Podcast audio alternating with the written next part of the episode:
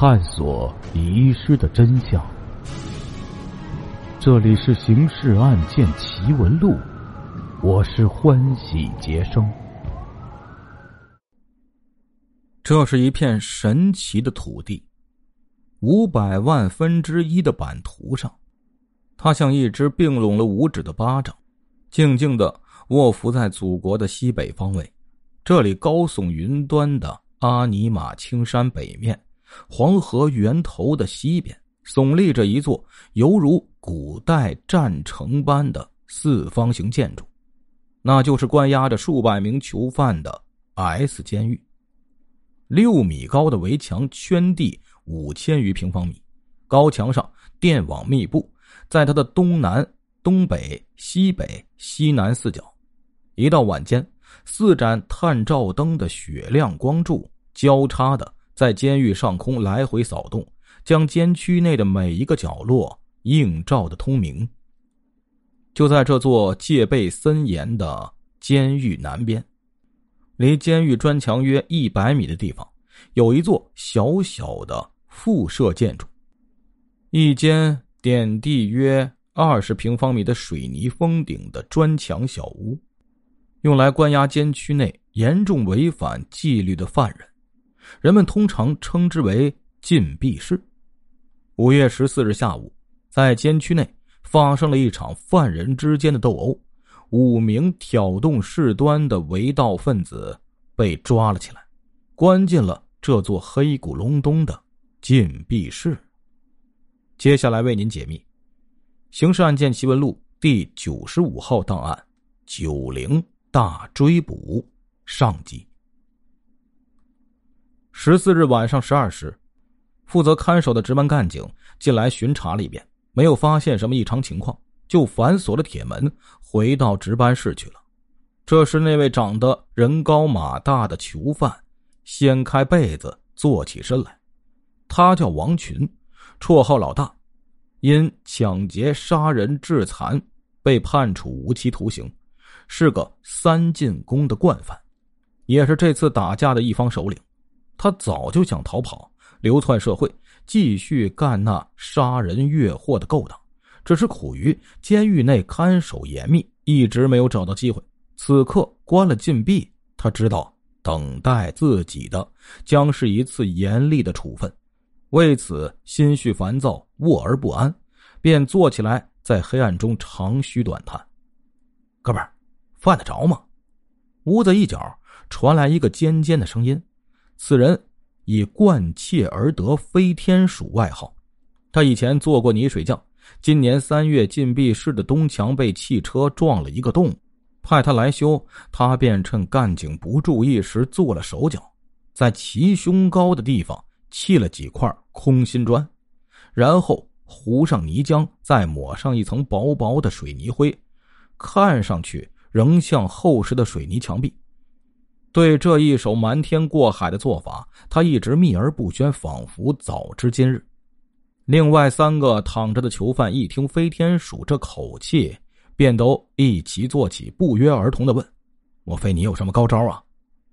问话的三人中各有外号：小老熊生的矮小，因流氓强奸罪判了十二年；年纪最大的叫阿深，诈骗犯。书生年纪最小，二十六岁，犯的是奸淫幼女罪。个人年龄不同，经历各异，此刻都有一个共同的念头：逃跑。飞天鼠故意摆了一会儿架子，这才慢悠悠说道：“哥们儿，躺在这里等着受处分，不如跑他娘的呀！”接着，他如此这般说了一会儿：“好啊。”几个玩犯。如同注射了兴奋剂，立即动手起来。他们用手指关节轻轻敲击着墙壁，找到了飞天鼠做了手脚的地方，然后用肘撞、用拳头击、用指挖，足足倒腾了两个多小时。期间，值班干警每隔一小时便来巡查一次，迫使他们几次躺回被窝做鼾声大作状。为此，又浪费了不少时间。大约三点钟的时候，墙洞终于破开，一股冷风吹了进来。五月的高原，时有雪花飘下，按理，这季节已临近早穿棉、午穿纱、抱着火炉吃西瓜的时节了。可当地居民还称为春季，春季干旱，正是小麦长齐的时候。五个亡命之徒摸黑越过公路，进了监狱对面的那条防风林带。他们已做了周密筹划，天亮前钻进麦田，就能踏进大草原。在他们眼里，到那时，广阔天地任驰骋，胜利即可在望。监狱发现王群一伙的逃亡，是在这天开早饭的时候。高原的五月，天仍亮得迟。大约七点半光景，值班干警送来早饭，见五个人还直挺挺的躺着，不由火起，正要去扯被窝，一股冷风钻进脖颈，这才发现墙洞豁天，赶紧报警。一时间空气凝固，全监紧急动员，将所有犯人遣回监舍内，一道道角门锁死，除留下一个值班编组的干警和武警外。其他人通通上了警车和摩托车，兵分两路，从东西两个方向追踪而去。临时成立的追捕领导小组将犯人越狱的情况向劳改支队做了紧急汇报。二十分钟以后，有线通讯将这一情况通报给了监狱所在地的县级公安，并请他们转达临近各级政府牧民点。一张警民结合的搜捕大网在监狱方圆百里地内的大草原上迅速铺开。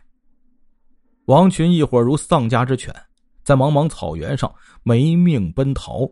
对于监狱四周的地理位置，他们并不熟悉，这就给逃亡带来了一系列问题。凭着押解进监时的记忆，朝西走，东南是黄河，南面是阿尼玛青山。除非会飞，否则不可能跨越这两道天然屏障。而朝西呢，越走越远，只有朝北走才可能抵达青藏公路干线。他们初步估算了一下，这条路线长过三百公里，就是不吃饭不睡觉，甩开膀子阔步走，也得走整整七十个小时。他们没有忘记自己必须像鼹鼠一样的。一边走一边躲，以便避开警察的追捕。于是，一行人小心翼翼，背负着阿尼玛青山遥遥的雪峰向北前行。从地理位置上计算，正是朝着位处北纬三十七度、东经一百度的青海湖方向前进。三塔拉平展的胸膛一望无垠，塔拉盖指高原地貌，并沿用作地名。这片草原一共分成三层塔拉，渐次而高，直抵青藏公路。每两层塔拉的交接处，高低相错着极长的一段，远看去就像是一条无限长的防洪堤坝。王群一伙在三塔拉草原上整整走了一天，还没有看见二塔拉的堤坝在何处。这里没有村舍，没有树木，没有庄稼。除了荒滩还是荒滩，祁连山那白雪皑皑的峰顶，板着冰冷的面孔，像死神一样兀立在那儿，可望而不可及的北方天际。领头的王群迟迟疑疑的收住了脚步，路在哪里啊？可到处都是路，随你往哪边探脚都行。伏地而生的。木刺草丛像一团团深色的海绵，在他们驻足的周围连绵不绝的扩展而去。抬头看天空，湛蓝的穹顶就像一面巨大的圆开凹镜，死死的扣在头顶。每个人都不由自主的倒吸了口冷气，他们有了那种来到月球的感觉。小老熊大口大口的做着深呼吸。这情状让人觉得世界的末日已经到来。书生突然歇斯底里的大喊了一声：“上帝呀！”阿深就是往地下一蹲，双手抱头，喉咙里发出了低气的呻吟。王群直挺挺的站着，看着前面什么也没有的空间，在社会上闯荡的经验使他清楚的意识到，必须立即改变目前这种军心涣散的局面，否则将一事无成。振作起来啊！他大喊一声：“事情才刚刚开头，你们就这副熊样，往后下去还成得了什么气候？”老大，阿深胆怯的说道：“我看还是算了，这没吃没喝的在草原上跑，怕连命也保不住啊！”放屁！王群跳了起来，扑到阿深面前：“你敢说这样的鬼话？看老子揍瘪你！”说着，他一把揪住了阿深的衣襟。几个人赶紧过来相劝。飞天鼠叹口气道：“哎呀，哥们儿，做了初一就有初二，我看不管是死是活。”瞎着眼往前闯吧，这还算句人话。王群气呼呼的松了手，一伙人于是重振旗鼓，向三塔拉的腹地深入而去。五月十五日十七时，监狱追捕领导小组接到东西两路追捕分队的报告，没有发现逃犯踪迹。奇怪呀，难道他们从地球上消失了？监狱长打开那张百万分之一的去地图，睁大眼睛在上面搜索着。北面是茫茫大草原，逃更无可能。大雪山会无情的吞掉任何一个做攀越企图的人。经过大家分析，这群人既为亡命之徒，就可能铤而走险，向那个尚存一线生机的北方逃窜。指挥部作出决定，以监狱。东西两点五公里横线为基点，向北正面推进。整个追捕队伍从东西两路撤回，重新组合成五个小组，以摩托车做机动工具，去追赶逃犯。指挥部又通知了当地公安部门，请他们向沿线牧民点发出通知，明天天一亮就出去骑兵配合搜捕。并封锁了从阿尔塔拉通向青藏公路干线的道路。夜的帷幕降落了。听众朋友，我们今天的故事就讲到这里了，感谢您的支持与帮助，并且感谢您的收听。